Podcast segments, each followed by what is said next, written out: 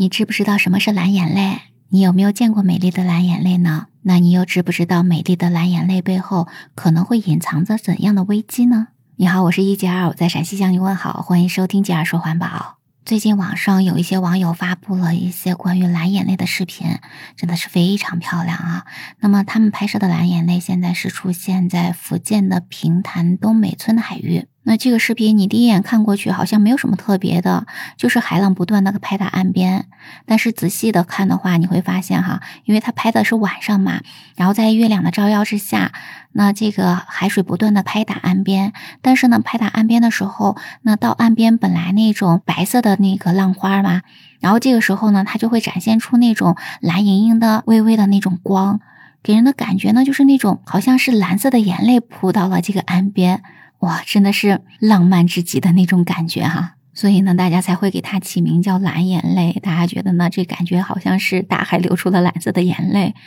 哇，真的是在月光下好美的那种感觉，那种意境让人感觉呢好浪漫。所以呢，好多网友都说好美，想去追泪。那大海为什么会形成这种蓝色的眼泪呢？实际上呢，这个蓝眼泪它是由两种浮游的生物来形成的，一种呢是一种海萤，就是像萤火虫那种萤哈，是一种嗯大海里面生长的这种萤类的那种小虫子；另外一种的话就是夜光藻，就是一种海藻，会发出夜光的那种海藻啊。那在福建的平潭，那见到的比较多的呢就是这种夜光藻，当然呢有的时候呢还是那种海萤，有些网网友呢，他们自己也去做实验啊，就是把蓝眼泪它扑上海滩的时候，那么赶快去抓一把，然后呢放到那个瓶子里，会发现里面呢是一些那个海萤。有一些科学家说是西施湾猴海萤，但是呢有一些网友他自己做的实验发现呢不是西施湾猴海萤，是另一种海萤。但总之呢都是这种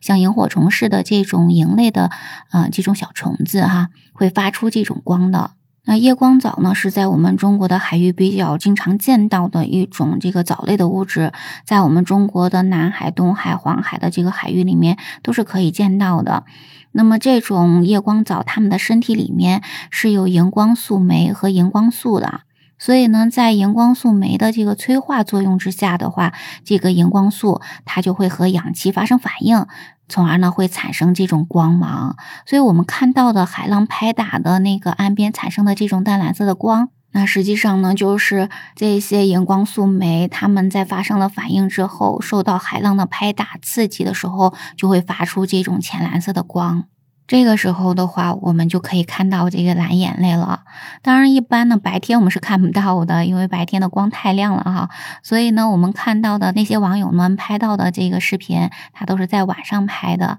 而且呢，也不是每天都能看到的。在很多的那个海边，它虽然都可能会出现蓝眼泪哈。但是呢，也不是随时我们去海边都是能够看得到的。像在平潭的话，它一般是四到六月份这个时期比较容易看到，但是也不是每天都能看到。因为呢，这些必须是很多的蓝藻，或者说呢，这个影类的小生物，它们聚集的很多，然后呢，在一定的各种的这个环境影响之下，它才可能会出现。所以呢。想去追这个蓝眼泪，那你要有耐心，在海边呢要可能多逗留几天。如果你运气好的话，可能第一天就能看到；但是呢，有些运气不好的，那可能要等好多天才能看得到哈。那蓝眼泪对人体有害吗？对海洋环境有影响吗？那么这个呢，都是可能会有的哈。因为蓝眼泪的话，刚才说到了，它是一种这种萤类的物质，它能够泛出这种光的。那这个好像影响不太大。但是呢，这个藻类它对我们的这个海洋环境是有一定影响的。也就是说呢，这种夜光藻哈，它也是引起赤潮的一种这个藻类。不知道赤潮这个词儿你听说过吗？赤潮呢，它是海洋生态系统中一种异常的现象。也就是说呢，在海洋中有非常多的各种各样的海藻。那么这些海藻呢，它在一定特定的环境之下，就会那种爆发式的增长繁殖。这样子的话，就会使整个海面就呈现出那种红色哈。因为尤其呢是那种红色的藻类，它会比较多，所以我们经常会看到，当它们爆发的时候，海面就会形成那种红色，所以呢被称为是赤潮。那么有的时候呢，也把它们称为红潮。但是海里面的这个海藻，它的颜色也很多，不一定都是这种红色嘛。那像蓝眼泪呢，它就是可以发出蓝色荧光的这种藻类哈。那另外呢，还有那种呈现黄褐色的、绿色的等等，那么不同颜色的藻类。所以呢，海水有的时候也会呈现出黄色、绿色、褐色等等不同的颜色。那么我们为了统一嘛，都叫它赤潮哈。因为这种赤潮，它会带来海洋生态的一些危机，所以呢，也被称为是红色幽灵。那赤潮会带来什么样的危害呢？那首先呢，就是因为这种赤潮呢，它都是藻类物质爆发式的增长，所以呢，它们数量一下子增长很多，而且很多的藻类物质都是那种表面是黏糊糊的，所以呢，它们会粘在那些鱼虾之类的它们的那个鳃上面哈。我们知道鱼虾类呢，它们都是靠鳃呼吸的嘛，那所以呢，这些藻类物质贴在它们身上，就让它们难以呼吸，造成那种窒息的危险。而且呢，这些藻类物质在它们繁殖和它们死亡之后，都会消耗大量的氧气，所以呢，让水里边的这些氧气变少了，也会造成鱼虾类的这种窒息的状况。那另外还有一种情况呢，就是很多的这些藻类，它们身上呢是有毒素的。也就是说呢，这些藻类它们在繁殖的过程中，还有在它们死亡的过程中，都会产生一些毒素。那么这样的话，就会使海水的整个的质地呢就会发生一些变化。而且呢，有一些海洋的生物会吃这些海藻嘛，所以当它们吃了这些海藻之后，就会中毒死亡了。那我们生活在岸边的人，如果不知道这种情况，捕捉了这些鱼虾去吃到，人也有。可能会中毒的这种事件已经发生过了。那么在世界上已经统计到过有三百起这样的事件了吧？大概有三百人左右呢是出现了这种中毒的状况的。而且呢，这些毒素如果分泌的过多的话，整个海水的质地就会发生变化。如果我们在海里游泳玩的话，那这个身体皮肤就会受到这种毒素的影响，就会产生一些过敏的症状，比如说呢，就会非常的红肿啊、痒啊这样的状况。那为什么会发生赤潮这种情况呢？当然，它形成的原因也是非常的复杂哈。那么这里面呢，也是有人类的一些的这个影响的。那就比如说呢，本来这种藻类物质它没有那么多的这种营养的，也就是说让它爆发式的增长其实是很难的，因为海底的这种营养盐都是沉在很深的海底的哈，它们的生长是需要这种营养盐的。也就是说呢，那种就是像我们说的这种肥料这种东西啊，像这种氮肥、钾肥之类的这些东西，那为什么现在海洋里面会增多这些东西呢？就是在我们的工业生产的过程中，还有呢农业呢，我们施这个肥料的这个过程中，就会产生很多的这些富营养盐的物质呢，它流入到河水里面，然后这些河水呢又流入到海洋里面，这样的话就会使进陆地的这个海水里面富营养化了啊，有这些肥料，所以呢这些藻类物质就会爆发式的增长。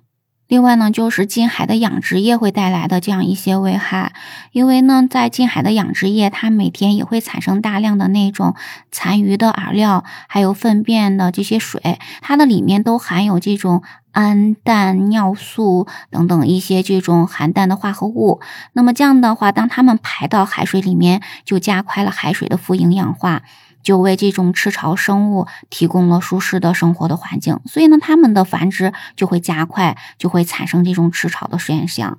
而且呢，特别是在高温、闷热、没有风的这种条件下，特别容易发生赤潮。不知道你还记不记得去年呢，在美国的佛罗里达州有大批的鱼死亡哈，那个呢就是因为特别的高温，一下子呢高到四十多度的这种高温，就会使当地的那个赤潮藻这种藻类呢疯狂的生长，这样就会使那些鱼类呢面临的大量的这种缺氧的危险，就会出现大量的鱼群死亡的现象。所以你感受到了吗？在蓝眼泪这种美丽的景色背后，还暗藏着这样一些危机哈。但是目前呢，我们不需要过度的担心，因为这种夜光藻它不是有毒的种类，它对人体的危害不会很大。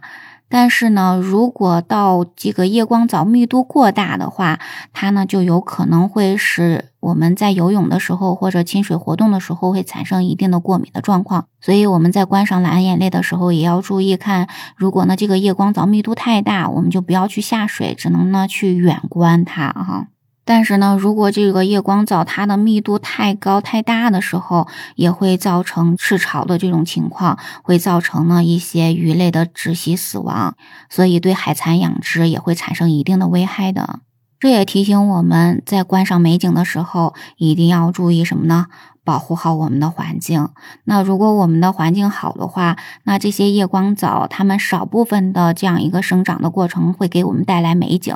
但是呢，如果我们破坏了环境，如果我们排放太多的富营养盐的物质到海里面去的话，就会造成它们疯长的状况，就会形成赤潮，会带来非常大的危害，对海洋的环境呢也会产生非常大的影响。